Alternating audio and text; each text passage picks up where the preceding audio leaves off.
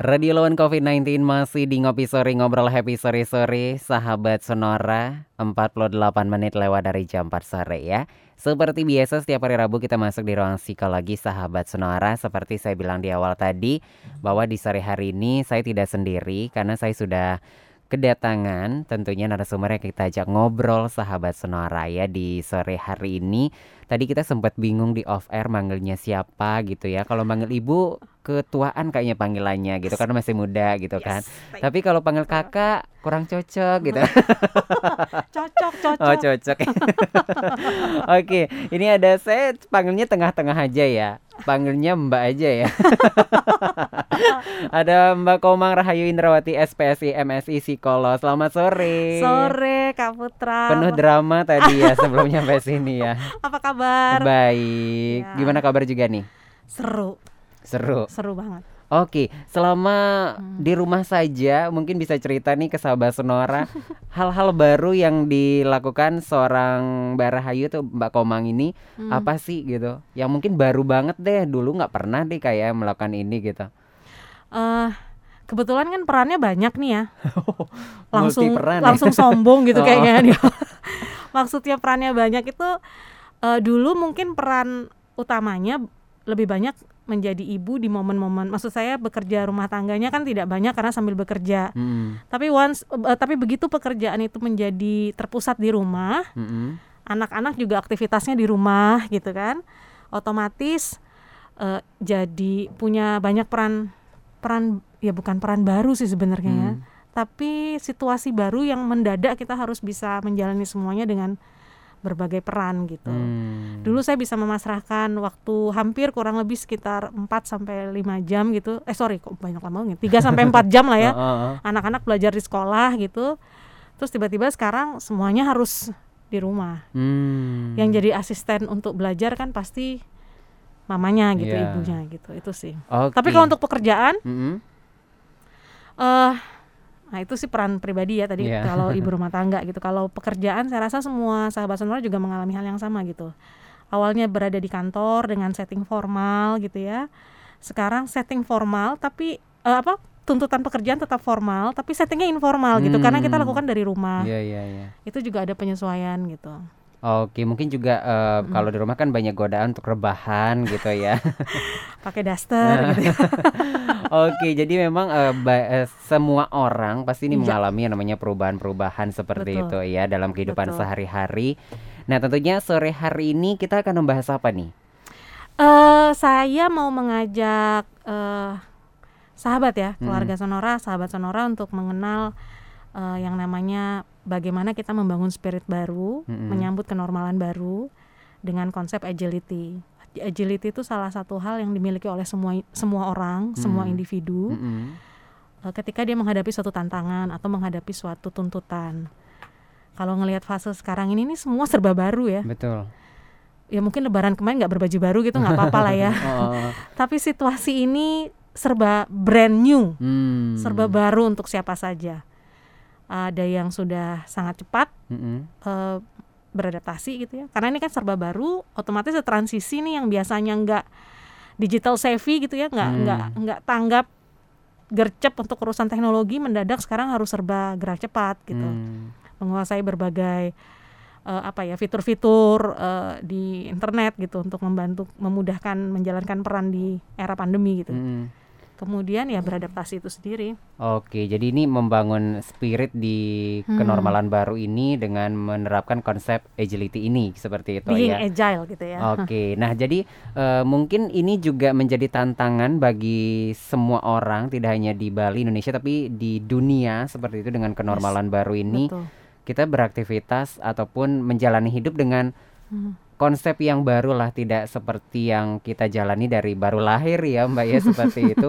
Nah ini mungkin tantangannya gitu untuk menghadapi Hmm. kenormalan baru ini seperti apa sih? Eh, ini kemarin sempat yang eh, juga sering saya share gitu ya. Hmm. Saya sering eh, diskusi juga dengan beberapa teman bahwa eh, isu keamanan dan kesehatan itu kan menjadi isu yang eh, paling utama sekarang. Hmm. Sehingga ketika kita menghadapi kenormalan baru tuh semua orang pasti sudah dalam situasi sangat melek dengan yang namanya kesehatan dan keamanan. Hmm. Jadi pro, uh, protap kesehatan, protap higienitas itu menjadi hal yang utama untuk di diterapkan oleh siapa pun. Hmm. Saya dengan Beli Putra pun mungkin juga jadi lebih apa ya? Mungkin biasanya kita jauh lebih bisa ber, apa bersapa gitu ya, saling hmm. bercanda, tapi ya mungkin dengan situasi ini sekarang kita jadi uh, normatif gitu. Jadi hmm. berusaha menjaga agar uh, kedua apa kedua belah pihak tetap merasa nyaman hmm. dengan situasi baru yang akan yang sedang kita hadapi. Hmm. Kemudian uh, kita juga sangat memikirkan bagaimana supaya uh, kesejahteraan atau kesejahteraan psikologis kita, mental kita dalam menghadapi situasi baru ini tetap hmm. positif. Hmm. Komitmen kita terhadap satu pekerjaan juga tetap berjalan baik. Hmm. Kalau dulu mungkin saat WFH kita kan remote ya kerjanya di rumah gitu, hmm. hmm. nggak berinteraksi banyak, hanya berinteraksinya virtual gitu hmm. via online ketika sudah baru masuk lagi nih ke dunia kerja dengan situasi yang baru tadi yang serba baru otomatis jadi lebih apa ya komitmen kerja barunya pun juga di, di, dibangun lagi gitu hmm. bahwa semua orang sekarang juga punya apa sudah mulai membuat kebiasaan-kebiasaan baru gitu yang hmm. yang yang se uh, sebagai dampak dari situasi pandemi ini. Hmm.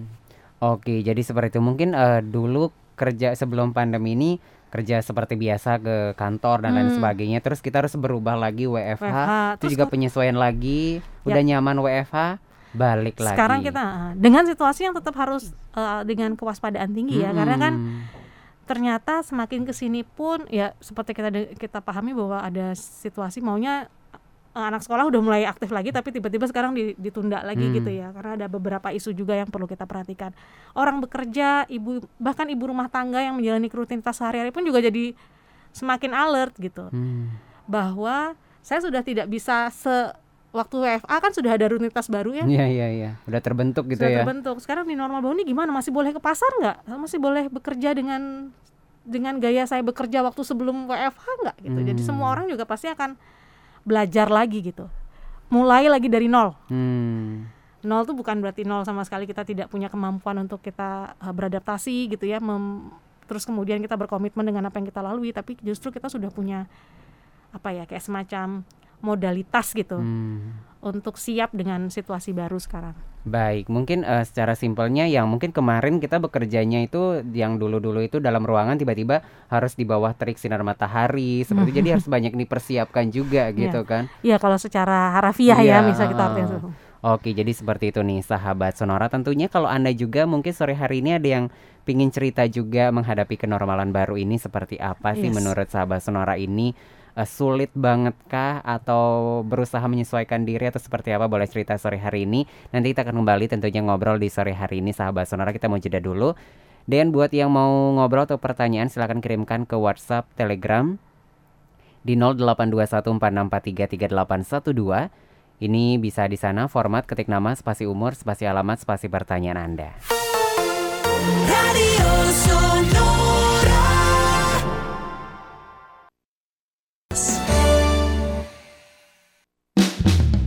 whoa, oh, whoa.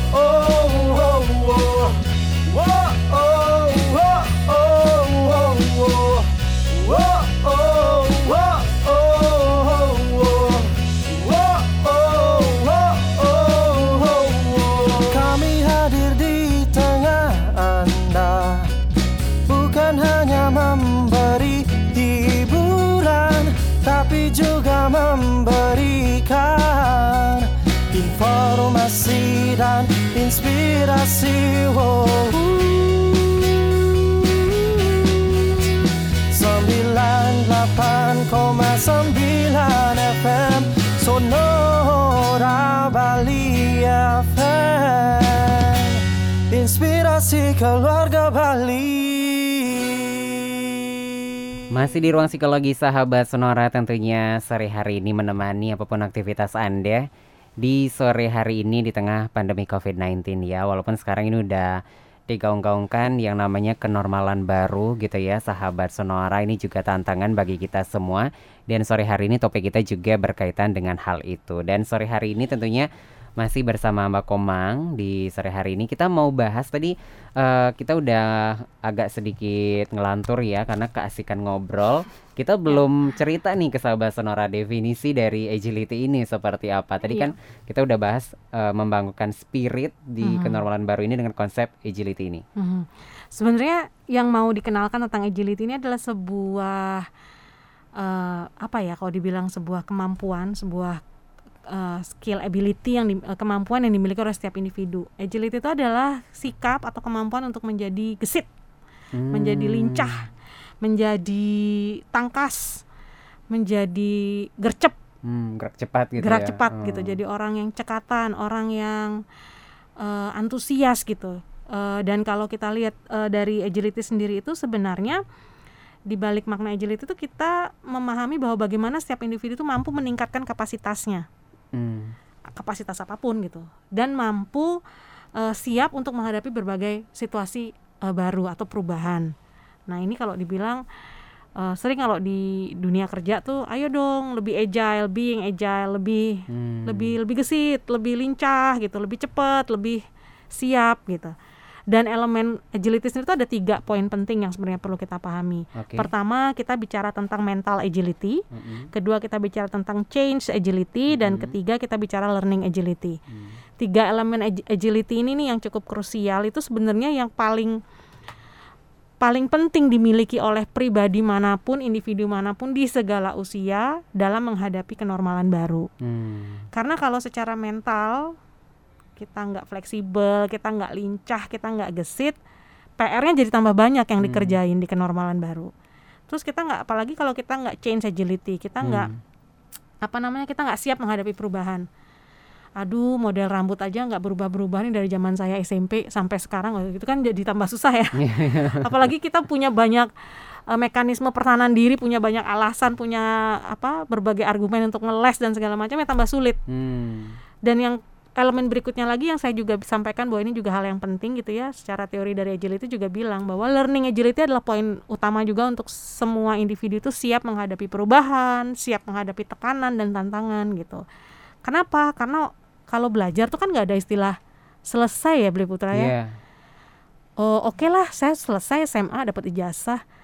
Tapi proses belajarnya nggak berhenti di SMA. Hmm. Ah enggak saya mau langsung kerja saya nggak mau kuliah. Ya tetap di dunia pekerjaan pun semua individu ada proses belajarnya.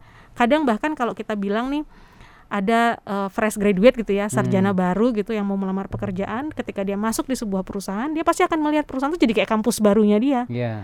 karena banyak banget yang dia pelajari spirit-spirit seperti itu tuh yang perlu kita apa ya perlu kita jaga dalam menghadapi kenormalan baru ini nggak cuman sekedar kita aware alert dengan kesehatan dan higienitas ya tapi bagaimana menyiapkan diri kita untuk lebih siap gitu Hmm. karena ketika sudah selesai WFH nih ada situasi baru kenormalan baru tuntutan juga pasti akan baru baru lagi ya. ya karena semua situasi itu akan berbeda Hmm.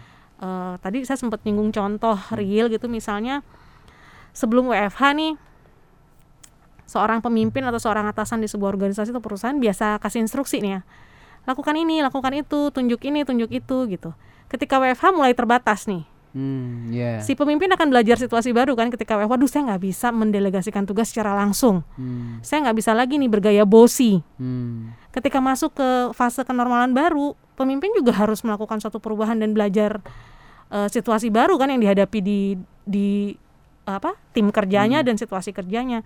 Wah berarti saya nggak bisa nih jadi pemimpin yang tunjuk-tunjuk lagi. Hmm. Karena semua orang juga membangun spirit baru nih Iya. ketika dia eh, sel- selesai dengan fase WFH-nya gitu. Jadi seorang pemimpin juga akan belajar bahwa wah saya mungkin jadi harus pemimpin, saya harus belajar menjadi pemimpin yang all can do spirit bersama tim kerja saya Hmm. bukan eh, bukan saya menyuruh dan all can do spirit itu punya tim kerja saya enggak Hmm. saya akan melakukan hal yang terseleksi enggak gitu Iya, contoh iya, ya iya. ini contoh aja Iya, sih iya. sebenarnya bahwa nggak cuman pemimpin juga yang harus mengalami apa dituntut perubahan orang yang bekerja juga jadi kalau sahabat sonora yang lagi kerja nih sekarang merasa situasi WFH udah apa ya tenang langsam gitu ya aman Udah PW gitu ya. udah PW posisi wena kan person tidak mau digeser-geser tapi begitu kenormalan baru kita harus sudah kayak ada banyak bintang-bintang bertaburan di Hmm. pikiran kita di kehidupan kita bahwa saya akan menemukan hal-hal baru Hmm. Jangan pernah merasa menjadi korban sih kalau menurut saya. Kalau dengan prinsip agility ini wah susah. Masa saya dituntut agility? Oh enggak. Karena semua orang itu baru. Iya. jangan pernah merasa bahwa kita bi- dituntut being agile sendiri tidak. Karena semua orang memang harus mengalami itu. Hmm. nggak ada oh dia lebih enak. Pimpinan saya bos saya lebih enak. Nggak juga. Dia juga menghadapi tantangan yang baru gitu. Semua orang mengalami seperti semua. itu. jadi Ya. tiga elemen yang tadi saya semput, eh, Hmm. sebutkan bahwa secara mental kita harus agile. Hmm. dalam menghadapi perubahan kita juga tetap harus ges- gesit gitu ya. Harus Hmm. tangkas harus gercep nggak bisa. Tadi kata beli apa kata Kapurwa eh kata Kaputra udah PW enggak ya Hmm, please nggak jangan deh. saya lagi Ah, udah nggak bisa. Karena kalau kita tetap begitu ada isu lain nih yang akan menyusul kita di belakang. Karena kan PR-nya tuh di seluruh dunia sama ya. Kalau orang udah masuk kerja lagi akan banyak hal yang harus dia eh, apa ya sesuaikan kembali Hmm, gitu Oke, nah tadi ini kan eh, tiga poin penting itu me- eh, mental, change dan juga learning ini. Ya. Nah kalau misalnya nih eh, mungkin eh, tidak semua orang bakalan eh, 100% bisa gitu ya untuk menerapkan tiga eh, menyiapkan mental, change dan learning ini. Kalau misalnya eh, salah satu aja dari ketiga poin ini gitu kan, mungkin tidak bisa kita laksanakan eh, dampak yang bisa kita rasakan Hmm. seperti apa mungkin? Tapi sebenarnya sebelumnya saya mau sampaikan ke Kaputra dulu kita bukan nggak punya Hmm. ada misalnya kita bilang nggak bisa bukan bukan nggak punya dan nggak bisa mau nggak itu sih sebenarnya Oh, niat Eh, ya. niat Hmm. niat sama keinginan untuk mau menjalani kenormalan baru ini bersama-sama dengan semua orang yang juga merasakan hal baru gitu Iya.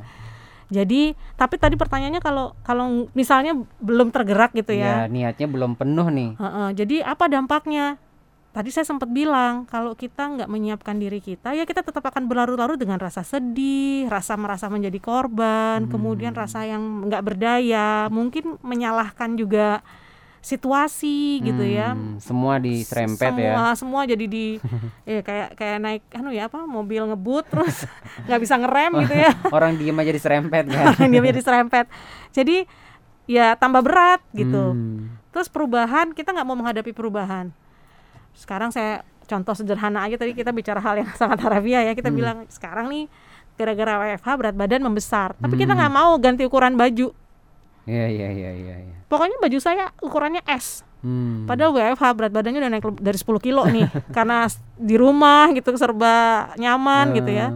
Masa mau pakai baju S kalau nanti kenormalan baru berarti kita pakai baju kekecilan dong. Hmm. Contoh ya ini iya, sebagai iya, contoh. iya. Kita bisa eh, apa ya? Kita bisa umpamakan seperti itulah gitu. Terus kalau belajar nggak mau belajar eh ya sekarang teknologi itu kan sangat Canggih cepat, ya. sangat Oh. canggih. Em, katanya sih kalau di era kenormalan baru, eh poin yang pen- po- salah satu poin yang sempat dibahas, saya baru aja dapat eh, beritanya gitu ya Hmm. bahwa udah sekarang nggak ada lagi menjaga prestis. Semua orang akan hidup kembali kepada basic. Iya Hmm. karena kita mengutamakan kesehatan kan ya, Iya, iya, keamanan iya. dan kesehatan. Jadi eh, tidak ada hal-hal yang prestisius yang ingin kita kayak harus jaga image, pencitraan. Jadi kita semua punya PR sama-sama menjaga kesehatan dan keselamatan bersama gitu. Jadi itu sudah eh, apa ya situasi itu sudah membuat kita menjadi orang yang sama nih di sini. Hmm. Jadi belajar ya semua orang harus belajar. Kata nggak nggak bisa. Kita nggak bicara tentang kecerdasan di sini Iya. Kita nggak bicara tentang pinter atau tidaknya seseorang. IQ saya berapa? Bukan itu yang kita jadikan isu ketika kita bicara tentang learning agility. Kita bicara bagaimana kegesitan kesiapan kelincahan untuk mau belajar. Hmm. caranya gimana? Macem-macem. Kadang kita kalau ngamatin orang aja kita udah belajar ya kak Putra ya. Iya iya iya. nonton film aja udah bisa dapat insight dapat pencerahan gitu dari film yang kita tonton. Jadi Hmm. Ya ini bisa bicara masalah mau atau tidak untuk Hmm. menjadi pribadi yang lebih agile agile lebih lincah lebih gesit lebih gercep Oke, untuk menghadapi kenormalan baru Betul, ini gitu betul. ya. Karena ini memang dibutuhkan eh, adaptasi yang sangat luar biasa banget. yes Kecepatan kita juga beradaptasi semakin Hmm. mungkin semakin cepat kita beradaptasi semakin akan merasa kita kayak tadi tidak merasa sedih Ya, gitu ya, tidak ya. merasa jadi korban gitu. Karena semua kita juga jadi Mm-mm. korban nih sekarang. Terus pelakunya siapa ya? pelakunya, pelakunya ya COVID-19 gitu misalnya, tapi semua. Jadi nggak ada orang yang hidupnya lebih enak, lebih sulit. Nggak, we are the same. Eh, kita semua sama. Kita Hmm. mengalami hal yang baru. Hmm. Kemudian dituntut jadi Sonic enggak? nggak jadi Super Sonic enggak? Karena tadi kita sepakat Eh, kecepatan kita belajar itu tidak bicara masalah kecerdasan Hmm. Eh, terus eh, bicara kecepatan kesiapan kita menghadapi perubahan nggak masalah berapa rekening kita di apa berapa tabungan kita di rekening berapa kuota yang kita punya terus kalau kita bicara mental agility kita nggak Hmm. kita nggak bicara bahwa saya harus punya kepribadian yang s- superhero Hmm. gitu tidak ya jadi ini masalah mau apa enggak gitu kita Hmm. m- melihat ini sebagai sebagai sebuah tantangan baru yang harus dijawab dengan spirit yang baru gitu Baik, daripada kita merenung gitu kan, mendingan kita sama-sama yuk kita gimana ya udah kita memang semua harus menghadapi ini Betul, seperti itu betul. ya. Kita memang harus berubah, beradaptasi dengan Betul. kehidupan yang baru seperti itu ya. Ya, dan eh, ini jadi hal yang sangat menarik Hmm. Eh, biasanya ketika orang eh, banyak punya waktu sendiri kan WFH punya banyak momen Hmm. untuk merenung ya Iya. Eh, g- berterima kasih dan bersyukur tuh menjadi kekuat- kekuatan yang menjadi salah satu kekuatan yang luar biasa Kak Putra Hmm, hmm, hmm. karena saat ini tuh semua orang berharap sehat kan ya tapi kita tidak pernah tahu apa yang akan terjadi dengan kehidupan kita ke depan Iya. gitu jadi berterima kasih dan bersyukur tuh juga jadi salah satu modal untuk kita bisa lebih agile Hmm. lebih siap gitu tuh Baik, jadi itu ya kita eh, sangat berterima kasih mungkin kita lebih beruntung dari teman-teman kita yang Betul. terjangkit Betul. seperti itu ya dan kita bersyukur juga eh, kita masih sehat, bisa beraktivitas Mm-mm. seperti biasa, masih bisa bekerja. WFH terus sama ketemunya sama orang-orang yang kita sayang gitu di, Hmm. di rumah dengan keluarga gitu Iya, jadi ini juga momen untuk kita benar-benar bersyukur ya karena beberapa dari teman-teman juga sudah lama harus tidak bekerja seperti itu. Jadi kita di sini seperti dibilang belajar bersyukur dan berterima Hmm. kasih tentunya ya. mungkin tantangannya kalau yang eh, yang masih belum menikah pacarnya di tempat kerja nggak bisa ketemu nah itu pertanyaan baru tapi Nah. balik lagi kan kita harus agile Iya, iya, iya. jadi harus pakai berbagai eh, fitur-fitur atau aplikasi online yang bisa membantu kita Hmm. untuk tetap kontak dengan pasangan gitu itu saya rasa banyak solusi sih Oke, ya itu juga memang ya. Jadi kemarin saya juga ada baca sebuah penelitian, ini juga membahas tentang eh, yang masih belum menikah, seperti belum Hmm, tinggal hmm. satu rumah. Banyak hal yang bisa dicarain dengan mungkin lagi makan di foto makanannya. Eh, kalau lagi makan ini nih Heeh, atau diskusi ya Iya, Heeh. atau nonton film yang sama tapi Heeh. dengan menggunakan aplikasi Iya, gitu. nonton ba- tetap nobar judulnya Heeh. ya ya ya tapi beda tempat sih. Oke, nanti kita Iya, balik di sesi terakhir sahabat Sonora di ruang psikologi.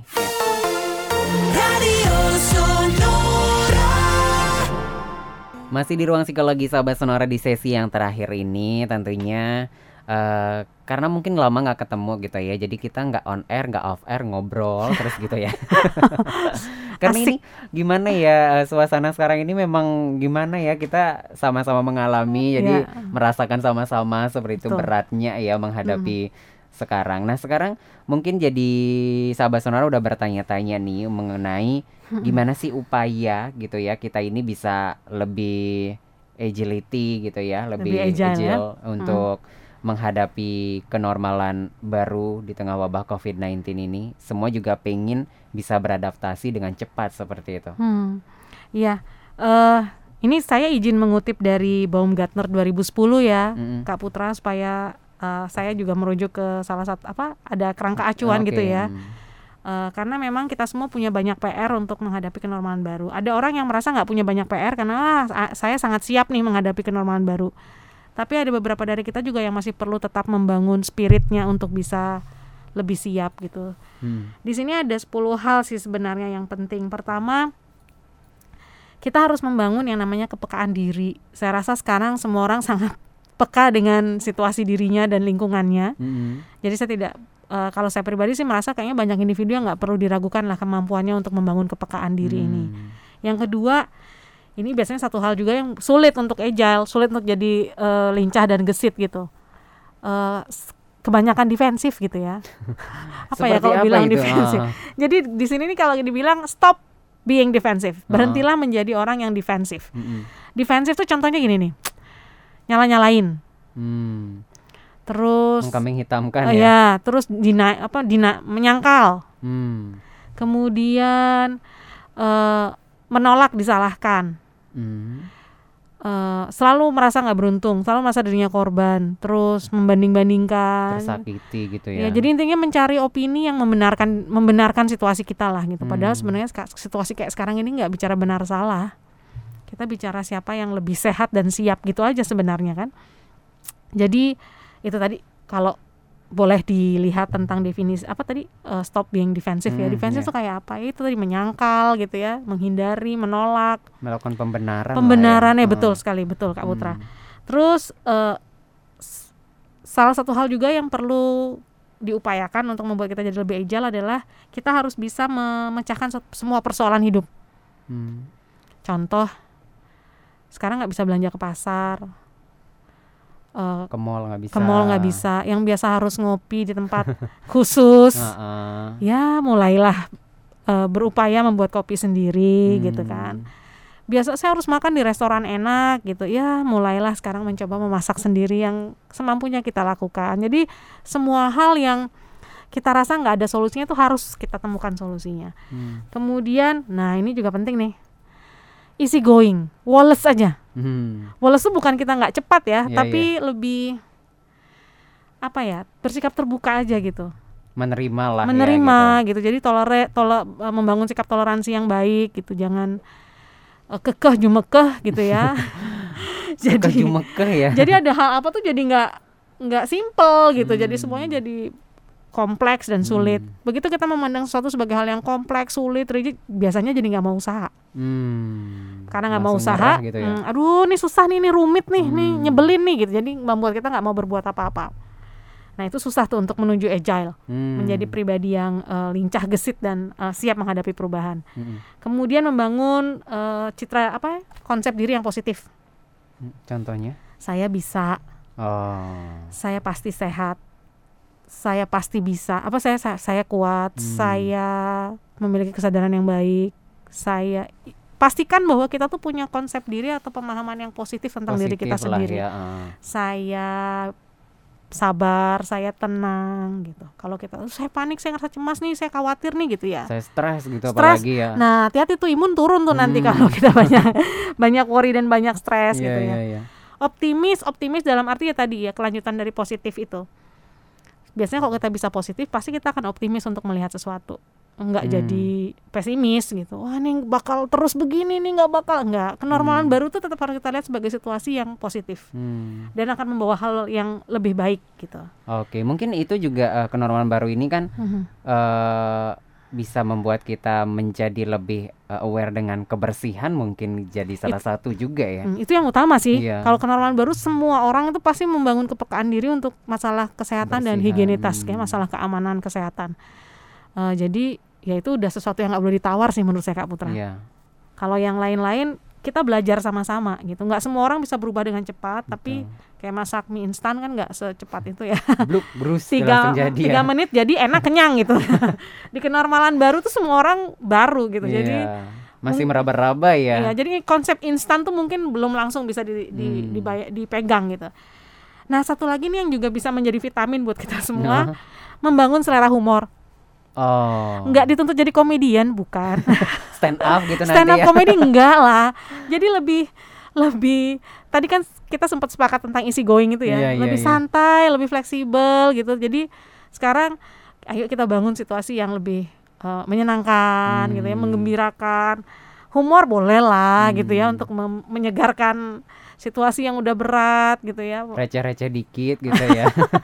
ya garing-garing dikit itu nggak apa-apa lah ya kan Ah. kayak kerupuk rasanya gitu jadi hal-hal yang seringan itu sih sebenarnya Hmm. bukan hal yang bahwa saya harus ikut pelatihan khusus enggak ikut pelatihan khusus menjadi agile ya sahabat sonora yang bekerja di perusahaan pasti banyak belajar dari kehidupan pekerjaannya Hmm. para keluarga orang tua anak-anak yang remaja atau bahkan anak-anak yang masih kecil juga dia belajar dengan situasi baru ini Hmm. membuat itu jadi menjadi menyenangkan adalah ya situasinya harus menyenangkan meskipun mungkin berat gitu Hmm. tapi ya tadi apa kata Kak Putra bukan masalah nggak bisa tapi masalah mau Hmm, apa enggak niat itu ya. aja niat ya masalah niat Oke. Tuh. Itu ya. Jadi eh, upaya-upaya yang bisa dilakukan. Masih ada lagi? eh sampai jam berapa kita on air ini Jam 12 malam sih rencananya. ditangkep loh nanti kita sepanjang eh, pemahaman saya Hmm. itu dulu sih yang bisa kita Oke. sampaikan tapi kalau sahabat sonora mungkin punya ide punya apa ya pemahaman atau konsep diri yang ah menurut saya ini juga bisa ini juga monggo Hmm. intinya apa yang bisa membuat kita menjadi pribadi yang eh, lebih tangguh lebih agile nanti mungkin sahabat-sahabat saya dari himsi ada yang bicara tentang resiliensi gitu ya Hmm. gimana kita bisa menghadapi konflik gitu ya menjadi resilient gitu menjadi Hmm. pribadi yang lebih kuat dan tangguh itu juga hal yang perlu kita pikirkan Oke, kita bangun. Jadi Mm. seperti itu. Intinya kita harus bisa menerima dulu perubahan ini yang terjadi Iya, gitu betul ya. sekali Kalau saya eh, sering eh, chat sama kakak saya itu kalau misalnya cerita dia bilangnya kangguin dulu katanya. Hmm, Nah, betul. kangguin gitu ya. Jadi mau nggak mau gitu kan. Eh, lemesin aja dulu Slow dulu. slow dulu. Oke. Tapi slow bukan berarti nggak gesit, nggak ya. nggak leye-leye gitu gelibak-gelibuk kemudian nyaman. Nunggu ah biar Iya. selesai dulu. Iya betul. Tapi juga nggak dituntut jadi apa tadi kita bilang supersonik ya. Iya. Pokoknya senyaman dan sesiap kita untuk membangun spirit itu. Semakin Oke. cepat semakin baik. Oke, jadi kita sama-sama belajar lah untuk Yes. menghadapi kenormalan baru ini sahabat Sonora. Tentunya ada yang mau disampaikan lagi? Ah cukup. Oke, Sehat cukup. selalu untuk sahabat Sonora. Tetap bahagia. Berpikir positif, Betul bersyukur dan berterima kasih gitu ya. Thank- Terima Jadi itu kasih. saya garis bawah ini. Jadi emang keren banget. Ini saatnya kita berterima kasih kepada Sang Pencipta pastinya. Bersyukur dengan apa yang kita sudah Yes. dapatkan sampai sekarang. Betul, Seperti betul. kita nih masih bisa talk show gitu ya, masih sehat Aku gitu. tunggu chat japrinya ya Kak Putra. Oke, sahabat Sonora, itu dulu ya vlog kita di sore hari Ini. semakin seru kangen-kangenan soalnya gitu. Jadi kita juga harus happy juga kan Betul, Kata tadi receh-receh dikit lah gitu kan Jangan ruwet-ruwet dulu. Oke nanti buat yang anda kelewatan obrolan kita bisa kembali didengarkan di www.sonorabali.com Atau di Spotify cari aja Sonora Bali 98,9 FM Kita jumpa lagi minggu depan di Ruang Psikologi setiap setengah lima sore di, di hari Rabu sahabat Sonora ya. Selamat sore dan Sampai jumpa. Dah.